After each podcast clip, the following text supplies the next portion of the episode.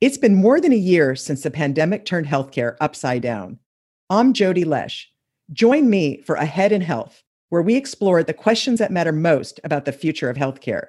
Listen to Ahead in Health wherever you get your podcasts. Good afternoon, folks. My name is Martin Shields. I'm a wealth manager at Boucher Finance Group, and I'm going to be your host today for Let's Talk Money. It's great to be with you today on this absolutely stunning bluebird day. I'm looking out the window here. I don't see a cloud in the sky. Now, it's not balmy. Let's let's agree with that, but it is gorgeous. You got to appreciate any day where you have the sun out like this in, in upstate New York. And I'm telling you, folks, here's here's the statement. It's all about the equipment, right? If you have the right gear, gloves, hats, uh, ski pants, whatever, you can go out in any conditions and be pretty warm maybe you know you get some exposed skin you might be a little chilly but uh, you know i'll take this gorgeous sunny day pretty much over anything else certainly over rain. So hopefully you're out there doing something fun. Um, you know for those of you who just listen to the show know that uh, winter with my family the three teenagers my wife we've been skating. We have an ice rink in our front yard been doing that almost every other day. Uh, downhill skiing at Gore uh, which has been conditions have really been pretty amazing. And uh, we've been going over to Lapland Lake to go cross country skiing. Uh, so if you will call in if you have questions regarding your financial planning or investment management concerns, but call in if you have any ideas for fellow listeners about what to do in this winter time, right? Because you know we're not going to really any stores, we're not going to restaurants or whatever. So you got to do something to keep your sanity and most of our kids' activities, sports, whatever, are really canceled. Although my two daughters are running uh, track with Saratoga, which is kind of crazy given how cold it is. But uh, you gotta you gotta find something to do to be outdoors. So hopefully you've got something going on. And if you got any ideas, call in with those ideas. Love to share them with other folks. Um, but it's great to be here with you to answer any questions you have. Uh, and I again encourage you to call in with those questions. You can reach me at 800 825 5949. That's 800 825 5949. So, a lot to discuss, certainly with the markets. Uh, we actually had the worst market, worst week in the market since October. Uh, so, it's uh, been a lot of positive news over the last three months or so. And so, you know, we've been talking about the show that, uh, you know, when the markets really kind of get the momentum going higher, they're, they're gonna they're gonna move that way. It's you don't want to kind of get in their way. But at the same time, you also you know should be expecting some pullbacks. So to see the market kind of pull back a little bit this week is not surprising. You know, it could even pull back even more. Uh, you know, we've talked about this it, within a year. The standard intra-year pullback or market decline is 14%. That's the average, 14%. So, you know, we're down probably what 4% from the highs that we saw uh, a week or so ago. So you know, eh, we to, to go down 14% would not be unusual at all, or 10%. So that's just what you have to know what it means to be a, a an investor in the equity markets, is you can see that type of volatility. But we're going to go to the phone lines. We have uh, Mike from Troy. Mike, you there? Yeah, I want to know uh, what's the best stock to invest in, what's the best bond to invest in, and what's the best money market mutual fund to invest in. I just turned 62. I'm retired on Social Security, and that's what I want to know. What's the best dividend and interest you get on your retirement okay. savings? You got like a 401ks and, you know, IRA and all that kind of thing. Yeah, yeah. All right. So I'm going to give you some uh, kind of broad ideas to think about, right? So, you know, when you talk about individual stocks or individual bonds, especially as an if you're going to buy these as yourself as an individual investor, there's a lot of risk and unknown with that. Even the even the pros get it wrong a lot of times. So you know, in your situation where you're retiring, you're in your 60s, what you want to have is a broadly diversified portfolio. So what I would recommend is that you buy uh, the S&P 500, right? That's the top 500 companies uh, in the U.S. The ticker for that is SPY is one of them. Uh, there's also another one uh, with Schwab is SCHB. That's the ticker SCHB. That actually has uh, exposure to really the top thousand companies in the U.S. SCHB. It's really inexpensive, And so you think about it, you get exposure to top thousand companies in the U.S. for that much money. It's it's you know pennies on the thousands of dollars. So uh, I'd buy that. I'd buy uh, VYM, which is a Vanguard uh, dividend uh, yielding fund, uh, and uh, you know you get some dividend income. And then I'd buy the AG AGG. That's the aggregate bond index. So that gives you exposure to the, the broad U.S. bond index. So with um, if you want to throw a little international in there, you could buy. Let's see here, um, XSOE. That's the emerging markets uh, ETF or EEM. So you got a little international exposure. But I just gave you four ETFs that would get you broad exposure to the uh, U.S. stock market and to the uh, international stock market and the bonds and you're good to go. Okay, thank you very much. You got it. You take care now. Congratulations on retirement. Okay, thank you. Yep. Yep, thank you. All righty, we're going to stay with the phone lines. We have uh, Keith from Athens. Keith, you there? Hi, I'm 69. My wife is uh, 65, and we own three houses, free and clear, two in Greene County, one in Putnam County. Two of them are in her name, one of them's in my name. We're assuming that having them both in both our names would be to our advantage, and we're wondering how we should do that. Are we correct that it would be to our advantage to have them both in both our names? Or all three well, of them in both our names. Yeah, the advantage is, frankly, that you know if something happens to one of you, you know, you're it's the the titling is going to be taken care of, right? So because otherwise you're going to have to transfer it over after you know one of you dies, and you know it's just going to be a, kind of a pain in the neck in that process. Um, right. There's really no other. You know, the other thing is you could put it into these are rental properties, right? No, we we. You own them. Uh, one I mean, of them, these are. We own them both. One of them storage, one of them studio, and one of them's living. Oh, okay. All right. So we use all three of them. We use all gotcha. three of them. Gotcha. Are you an artist? You said studio. Yes. Yes. Both of us are artists. Oh, that's awesome. What kind of artwork? I do paint portraits, and my oh, wife is a weaver. Awesome. Okay, great. That's awesome. Um, yeah, so I would put them uh, both, all three in your name, in, in, combined names. And again, the main reason to do that is just that if something happened to one of you, it's just going to flow automatically to the other person, and you know, when you obviously lose a spouse, you know, to, to deal with any estate issues is kind of problematic. Uh, and this would make just simplify it. There's really no other reason to, to do it, but you know, that to me, that's reason enough to take care of it now. Yeah. Well, my last 15 months, my wife has been battling endometrial cancer. So that's what oh, brought boy. it to the fore. I'm sorry. So uh, she's in good shape now. She's uh, in remission, but you know that we're both going to die eventually, so we want to avoid as many complications as possible. Uh, and of course, either either one of us could die today. So sure. we're just trying to avoid complications in the future, and we're wondering: uh, should we find a particular kind of uh, attorney to change the deeds? Because all three deeds would have to be changed, and it, it involves two different counties: Putnam yeah, County and know, Greene County. Yeah, I, I mean, in general, that's a pretty straightforward real estate transaction.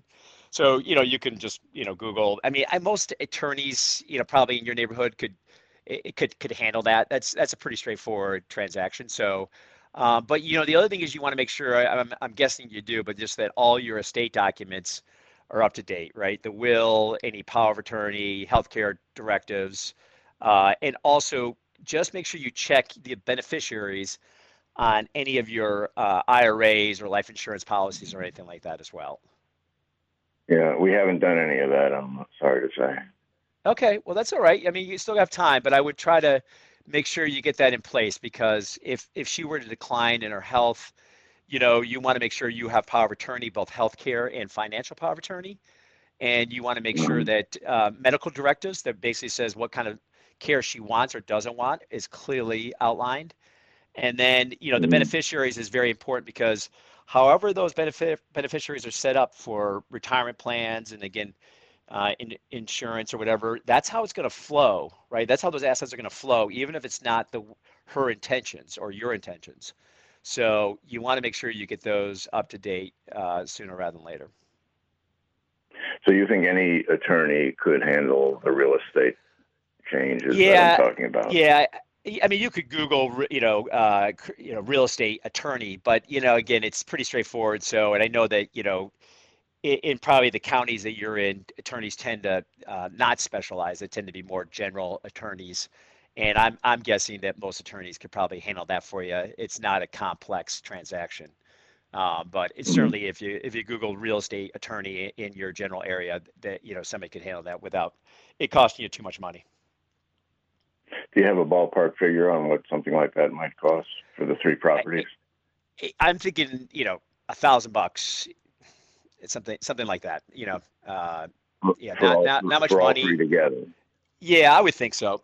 Again, I, I don't know exactly, okay. but I, it's not going to be, you know, talking, you know, much more than a thousand or two thousand dollars. And you know, what I would, you can, you might also, if they've got any background in it, you know, have them just have make, you know, either look at your estate documents or, uh, you know, just uh, put together a set of estate documents. You don't need the Cadillac version of this, right? You just need a, a pretty basic uh, will and and uh, as I mentioned, healthcare and financial power of attorney, whatever. And you know, there's many attorneys in your area probably could do all that in one you know one shot, and it probably costs you you know two or three thousand dollars.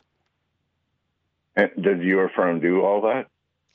No, our firm does not. We're we're a wealth management firm, so um, our our firm does not. I mean, if you want to call in uh, over the week, we can give you somebody you know in the more the the Albany capital region. You know, where most of the attorneys we know are going to be a little bit more you know around uh, Troy or Albany or Saratoga, but you know, you could get an attorney that's more in your neck of the woods. But uh, if you need to, we could also, you know, get your attorney here. Uh, they could probably help you as well. So.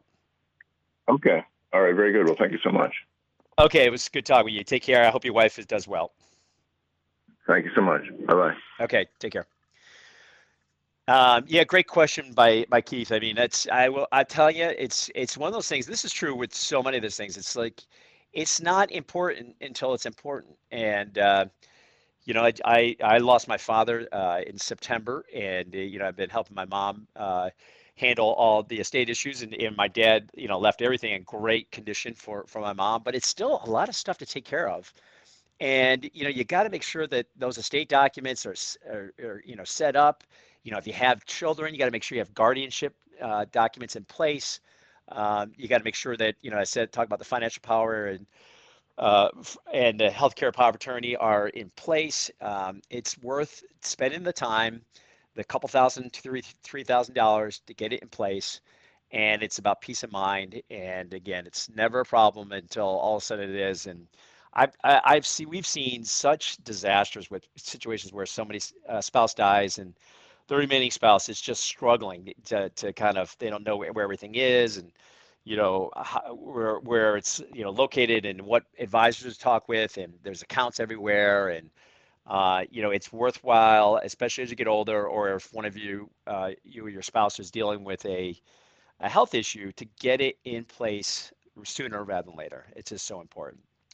Well folks we're going to go to commercial break but come back and join us as we continue our discussion. You'll listen to Let's Talk Money on News Radio WGY 103.1 FM and 810 AM.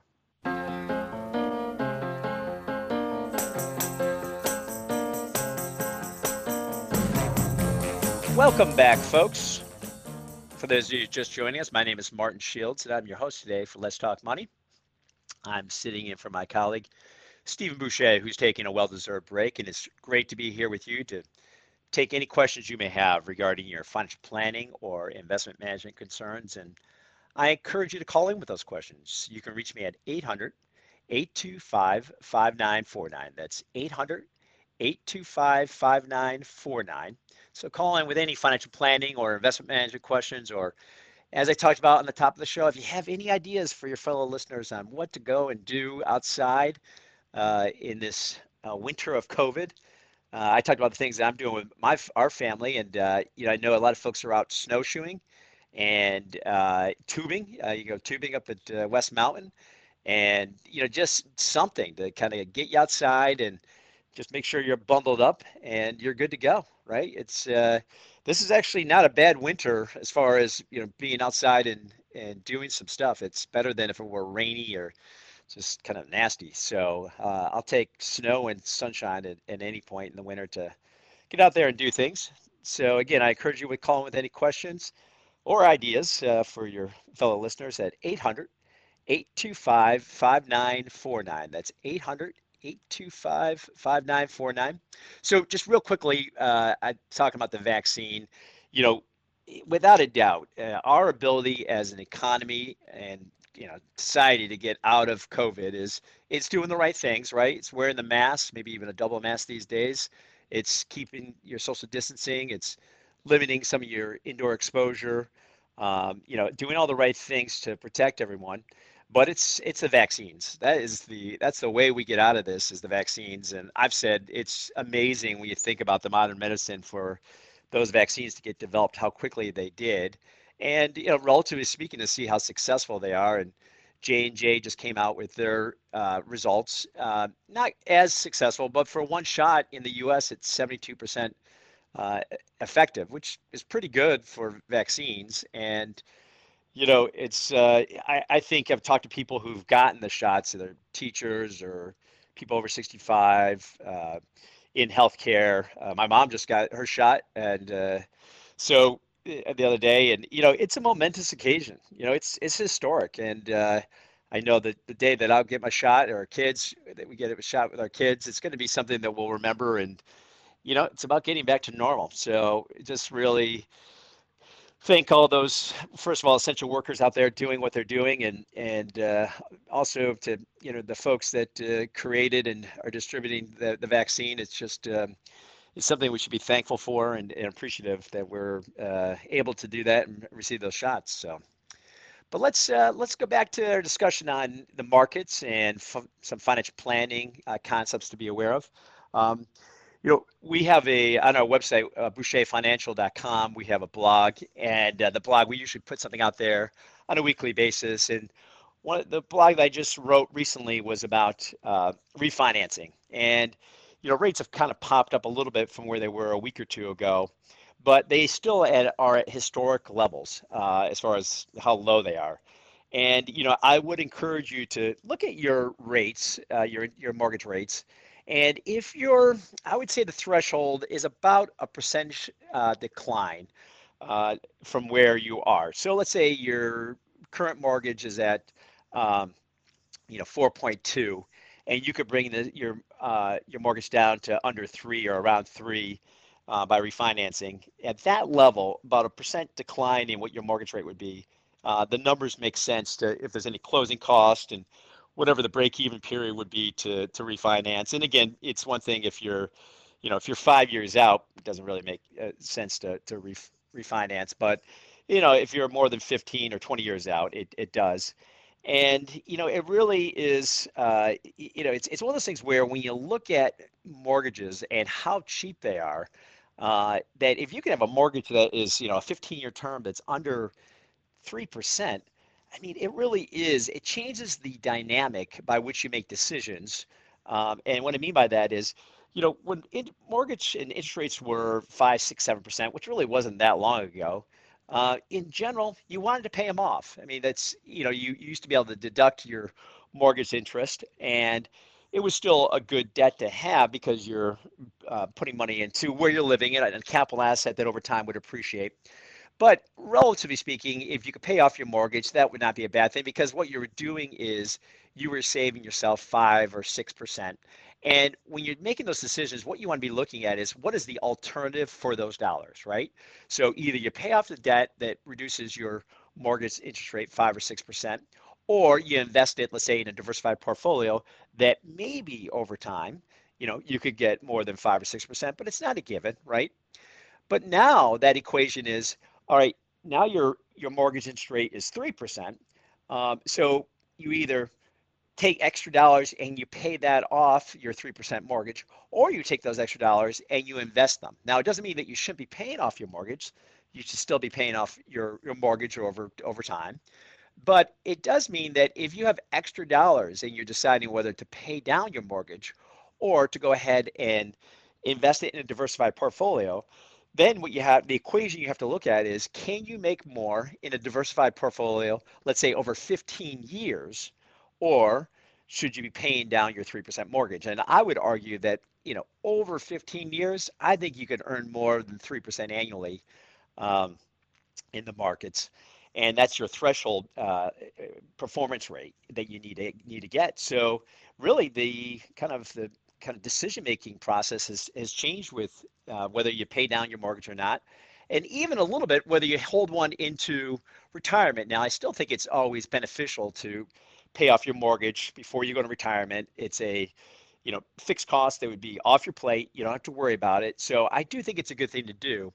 But you know if there are some folks that are just not in a position to do that for whatever reason and you know, if you're in a position where you're not, what I would say is take out a 30-year mortgage and just assume that you're going to have it for the rest of your retirement, and just make it part of your cash flow. And again, I'm not advocating that you have a mortgage in retirement. You really want to try to reduce any potential costs that you have, so that you know what you want to have in retirement is mostly variable cost, right? So you know costs that if you want to travel, you can, and assuming that you know your portfolio is doing well or whatever, then it's you know, it's uh, it, you can do that, but you want to try to reduce some of your fixed costs. So just something to consider as you're making those decisions. And you know, I encourage you to kind of go onto our blog and look at it.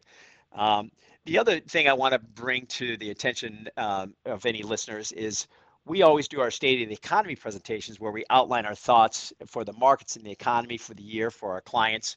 We're doing a, a live streaming event this year.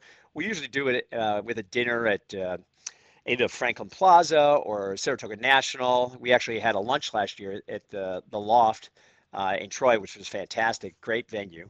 Uh, but this year, you know, we can't do that. So we're going to be doing a live streaming event from uh, Universal Preservation Hall. I'm actually looking out my window uh, at it right now, and uh, it's the it's the new venue. Well, it's not new. It's the newly renovated venue in Saratoga Springs uh, for for concerts and it's going to be great. It's uh, you know it's not being used right now, obviously because there's really no concerts, but uh, it's great to be able to use it for our presentation, and we'll be live streaming it to. Well, it looks like we'll have hundreds of our clients uh, listening and watching it, and it's great just to be able to connect with them. I mean, it's uh, I tell you, probably one of the hardest things right now is not being able to meet with our clients in person, which we love to do.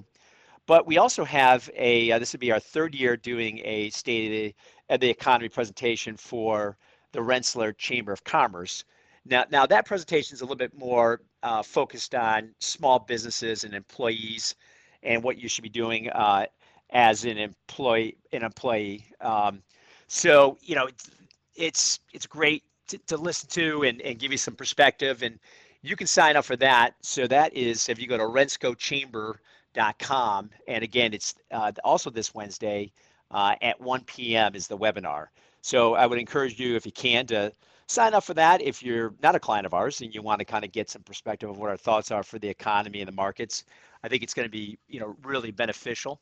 So um, just some things to consider as you're trying to kind of plan for your year and you know what you want to do from a financial planning or investment management perspective, and you know, kind of give yourself some guidance to to do the right thing and uh, make sure that you're in the right spot. That's what you need to be doing.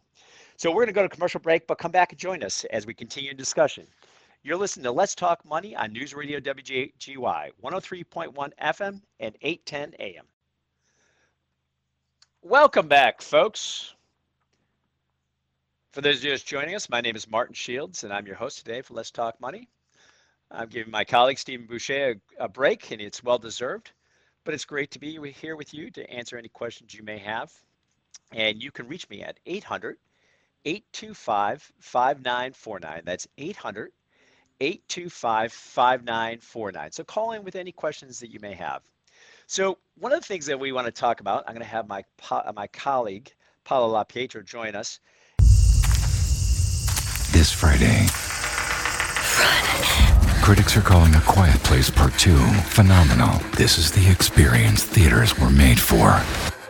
A Quiet Place, rated PG 13, this Friday. Turn off your laptop. We're on staycation. I'm on TotalWine.com. They have so many rosés, chardonnays, and proseccos. It feels like a real vacation. Wondrous selection, helpful guides, ridiculously low prices. Total Wine and more.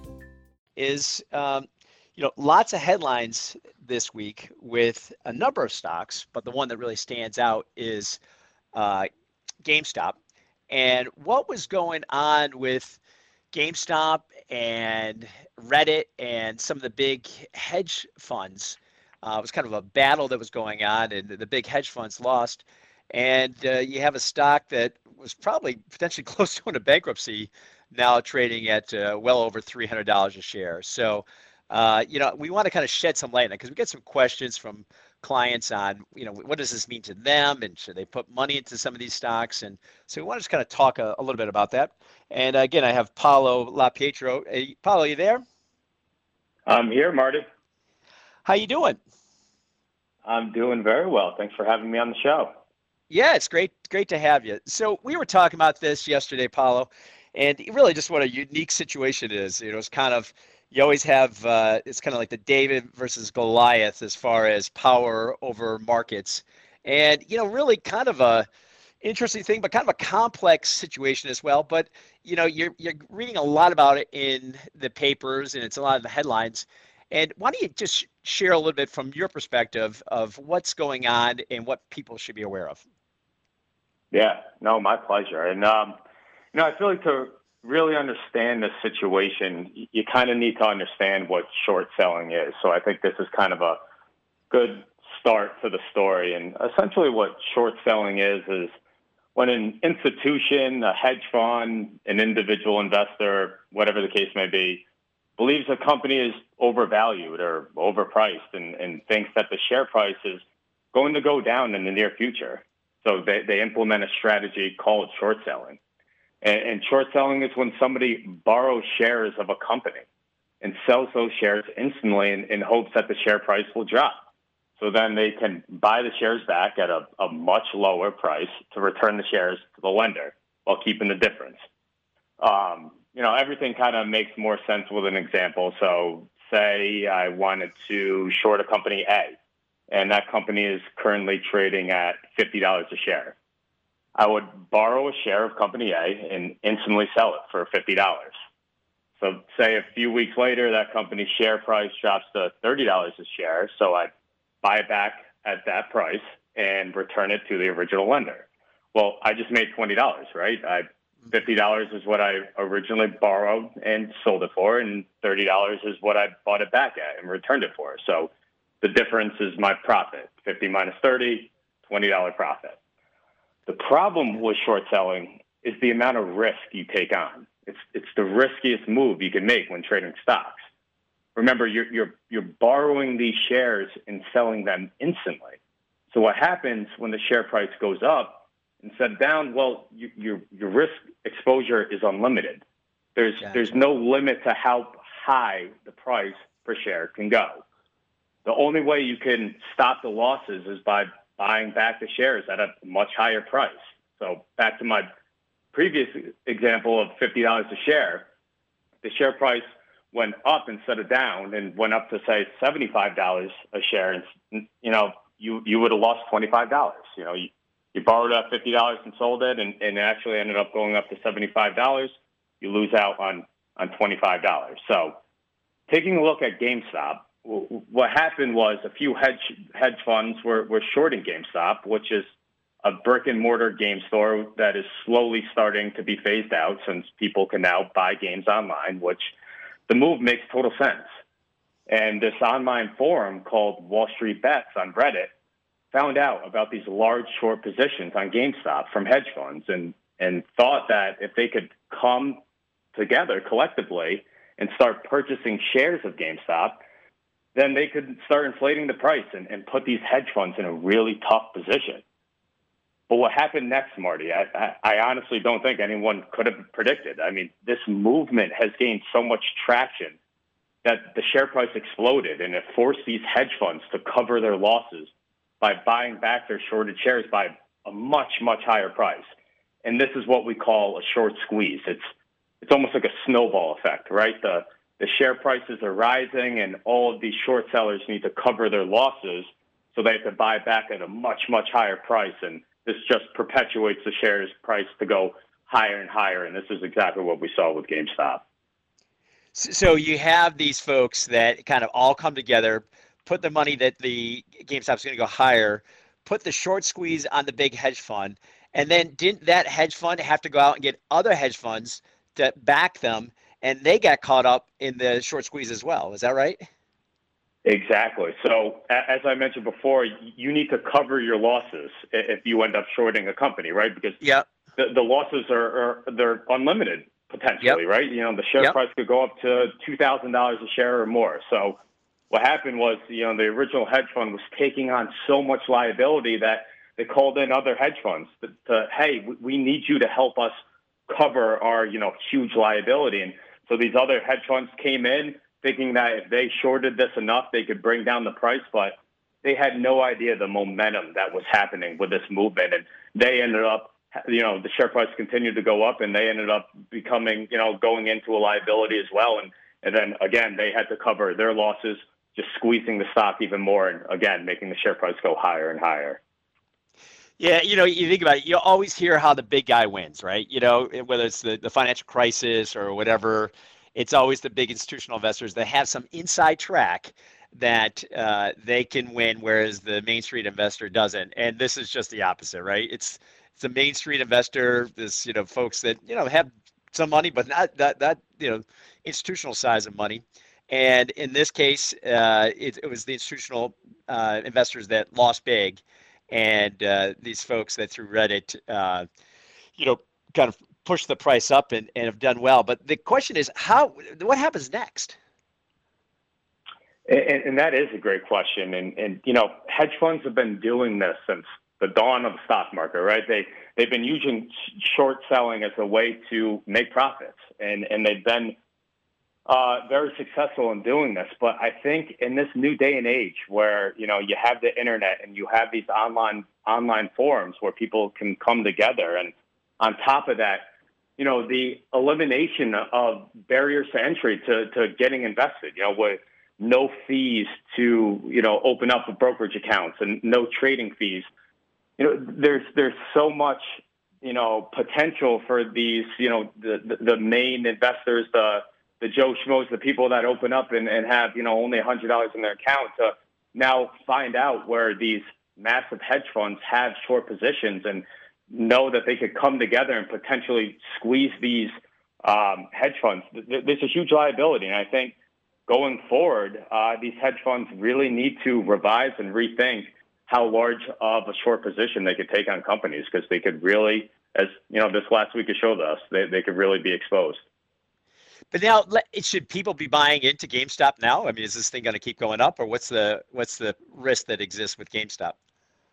Yeah, I mean, uh, if I'm being fully honest, GameStop, you know, and trading GameStop right now is nothing short of gambling. I mean, uh, you, you might, well, might as well go to Rivers Casino and put a hundred on black. I feel like that's the the same odds as you get. You know, especially with, with such inflated prices, the last thing you want to do is buy into GameStop, which I think it closed at right around three hundred and twenty-five dollars a share on Friday. The last thing you want to do is buy at that price level and come to find out on Monday everybody's selling and, and the you know the share price comes back down to reality and, and jumps down to fifty dollars. You could really be dealing with a huge liability um, on your hands. So I, I, would definitely not recommend any anybody purchasing in a, a you know at these levels.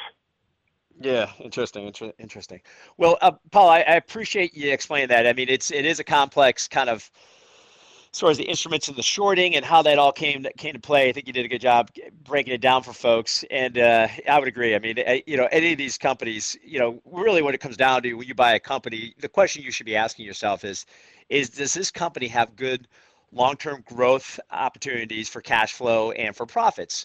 And as you mentioned, you know, GameStop is in a, in a environment with a brick and mortar store where you can buy things online where it's not in a great spot, right? So the future of the company is not great, but from a speculative perspective, uh, you know, it's a kind of a interesting story of the small guy beating the big institutional investor. But not really something that, uh, from a long-term investment perspective, makes a lot of sense.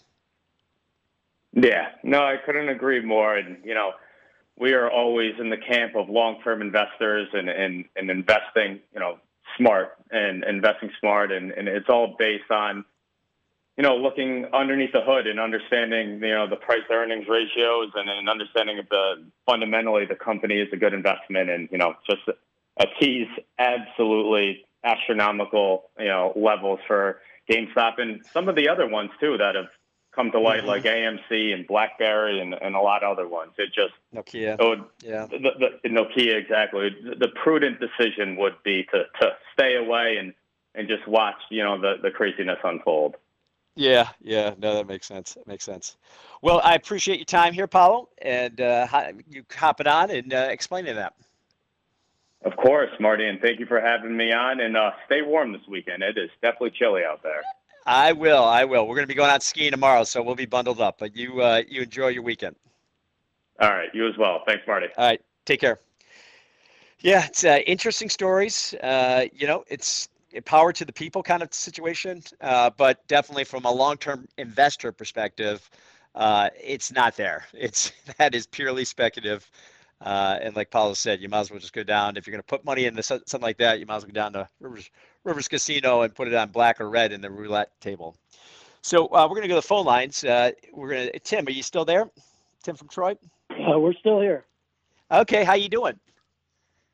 Okay. Thanks for taking my call, Marty. Yeah, no problem. I have a I have a two-part question. First okay. part is who. The second part is how uh, to convert an IRA to a Roth IRA.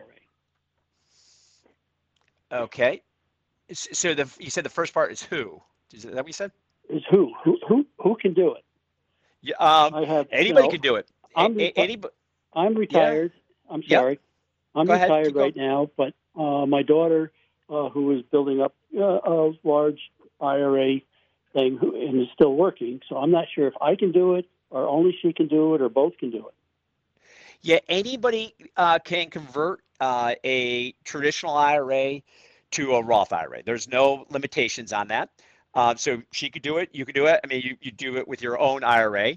And you know what you the considerations you need to look at are what first of all what is your income for the year, right? So the higher your income is, the less likely you're going to want to do it because as you convert it, that conversion is going to require you to pay uh, ordinary income tax on that whatever is converted right? So if you convert $50000 you're going to be adding $50000 to your income. And if you're in a high income bracket well that's going to be you're going to pay a lot of money on that right? Um, so the ideal situation is let's just say with your daughter you know when somebody's kind of between jobs or there's a situation in a year where your income's a lot lower uh, then it can make sense to convert it. Now, now the other th- thing to consider is time. The longer you have to let that money grow in the Roth, the more it makes sense to convert it. Uh, I think it was a, week or, a few weeks ago, I had somebody on asking if they should convert it, and the woman was in her 80s. Well, you know, it doesn't make a lot of sense to convert a, a, a traditional IRA into a Roth when you're only, you know, maybe, you know, she might have it grow for another 10 or 15 years, Whereas the younger you are, the, those dollars will grow tax free for a longer period of time. So it, again, you're going to be wanting looking at what is your current tax environment, uh, and are you in a year where it might be a little bit lower, uh, and then also, uh, you know, what what's the time horizon? Now, last year there was it was a little bit not a bad time to convert it because many folks would have had an RMD, a required minimum distribution for their IRA, and that was waived mm-hmm. by uh, uh, so you know you could just you could have converted your your RMD into a Roth and it would have been the same from a tax perspective. Uh, the other thing is you know it can make sense to convert when the market's down, right? So you think about it when the market was down like it was in March of last year. If you converted you know ten thousand dollars well, you, if you converted it and then you turn around right away and you reinvested it, you're going to get all that p- potential growth in your Roth uh, which is tax free. So, uh, you know, it, it, makes sense to also convert it when the market's down. Uh, that's a, a, smarter time to do it. Okay. Does that make sense? Can an RMD be put? Yes, but can an RMD be put into a Roth? great question. Great question. And the answer is no. It cannot. You cannot convert a RMD. Uh, it's got if you're gonna if you have an RMD, if you require a minimum distribution, you're gonna have and you want to do a conversion as well. You're gonna have to do an amount greater uh, than than that amount. And the other thing is you cannot convert uh, a uh, money coming out of an inherited IRA. It has to be your IRA and not an inherited IRA. Yep. Okay. Okay. All right. Understand. Thank you. Okay. good. Straighten that out for me. Right. You got it. Have a good day. Okay. Take Enjoy care. the Tim. day skiing tomorrow. Oh, thanks. Hopefully the it won't be too windy up on the mountain. That's that the wind is what kills you. It's it's not so much the temperature, but the wind. So, all right. Uh, let's see. We're gonna go back to the phone lines. Uh, we have Mary from East Greenbush. Mary, you there?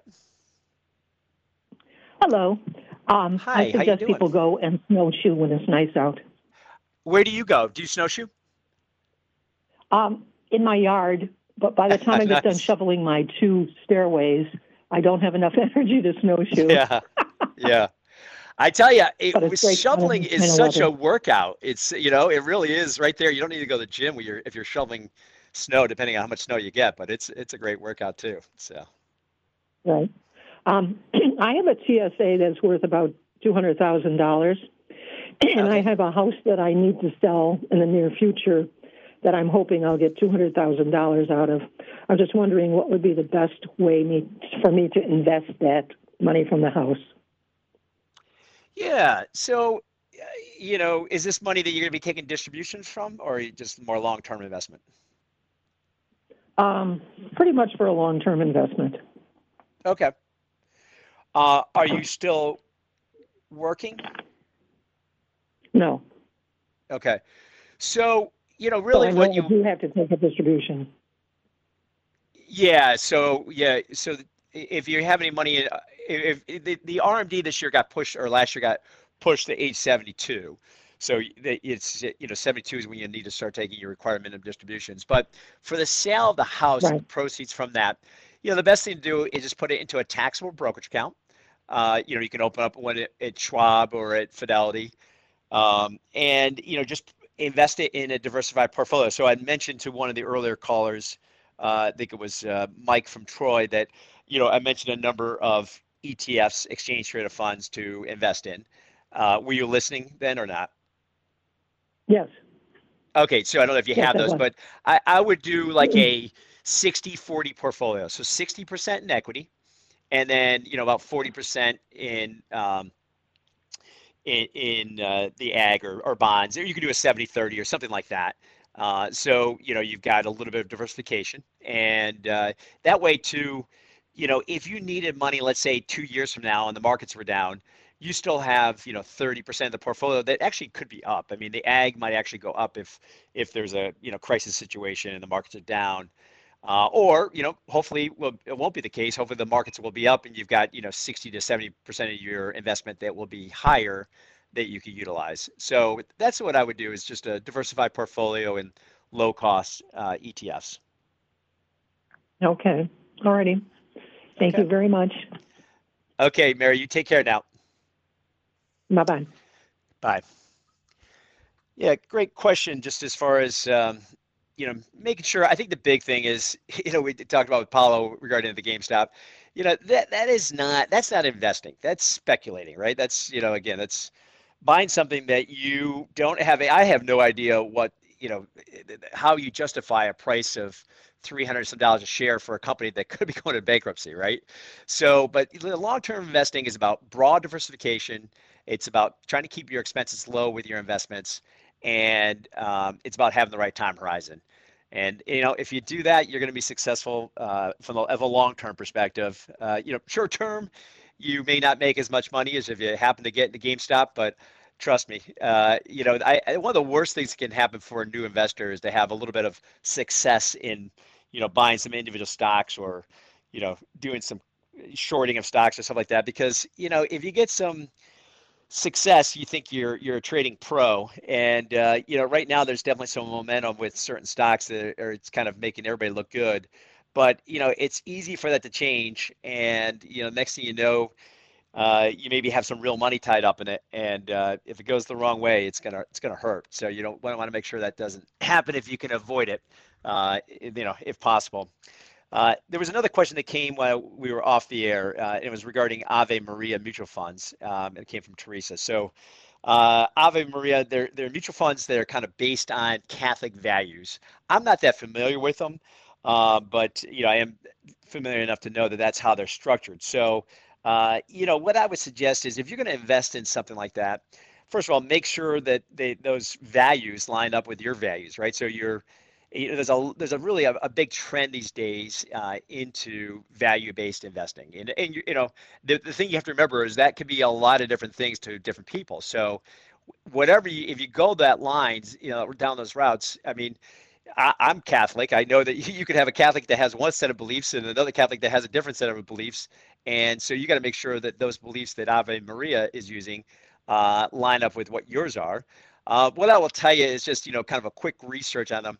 You know, the performance seems to be uh, less than stellar uh, with them. And, you know, I will tell you that's not always the case with value based investing. You can actually, you know, see a number of different funds that have done quite well relative to their peer group. So it's not a given that they're going to do poorly, but it, you know, I would say for the Ave Maria funds, you know, relatively speaking, what I'm seeing is is not stellar performance. So uh, you know, again, if, if it meant though that you're you're investing and and your the investing is lining up with your values, then go ahead and do it. But you got to make sure that you're willing to kind of maybe give up some potential return uh, in, in, order to invest with your values, right? So that's just depends on what's more important to you. Uh, and you know, for a lot of folks, and we're seeing it these days. You know, a lot of people are like saying, "Hey, listen, I want to earn." you know a return on my money but i don't want to be investing in things that i do not believe in and uh, again that spectrum of beliefs is can be huge uh, you know er, there's a lot of different niches to that so uh, if you're if you're gonna go uh, and you know kind of invest in kind of values based investing, know what those values are that that fund is is is you know going to hold up. And uh, you know we see more and more clients asking for that. You know they want to make sure that their portfolio you know maybe either doesn't have something or does have something too. It can go either way right? You can exclude uh, certain companies and areas or you you can make sure that you include those areas depending on on what you're looking for so um, you know, it's very kind of complex, but uh, you know, interesting area of investing uh, as we move forward. But before we wrap up, again, just want to remind folks that if you want, uh, you're not a client of ours, you won't be able to uh, listen to our streaming State of the Economy, which is going to be this Wednesday evening uh, from UPH in Saratoga, uh, that you can sign up for the Rensselaer Chamber, Rensselaer Chamber of Commerce, our third annual State of the Economy presentation. And again, it's a little bit more focused on some of the local uh, economic data. And uh, it's this year, it's going to be more of a panel discussion, but uh, you might find it very interesting. So you can do that, and it's free actually to sign up. Uh, just go to renscochamber.com and uh, sign up for it. And again, it's uh, this Wednesday at 1 p.m. and it's going to be a, a, Zoom type of call. And if you have any questions, you'll be able to call in with those questions and and get some guidance. So, folks, uh, again, I hope that you have a great weekend out there, whether it's uh, snowshoeing or whether it's um, skiing or cross country skiing. But you know, one thing I would say is just make sure you appreciate uh, whatever it is that you have in your life, right? You know, I said that with you know this uh, COVID 19. Uh, when we get back to normal, we'll appreciate it tremendously. But you know, hopefully, you know, you're uh, if you got a roof over your head, you got food on the table, and you've got your family, then then life is good. And uh, just appreciate that uh, for what it is, and uh, you know, appreciate your family and friends, and, and just do the right things from a COVID perspective to to protect one another while you can. Well, it's been great to be here for this last hour, and uh, come back next week as Steve will be hosting. And actually, I'm going to be doing the show tomorrow at eight. So if you want to come back, then that'd be great. Take care now. At ADP, we understand the importance of building the right team and offer the data insights to help. Just as importantly, our AI technology helps you pay the team accurately. Grow stronger with ADP HR, talent, time, and payroll.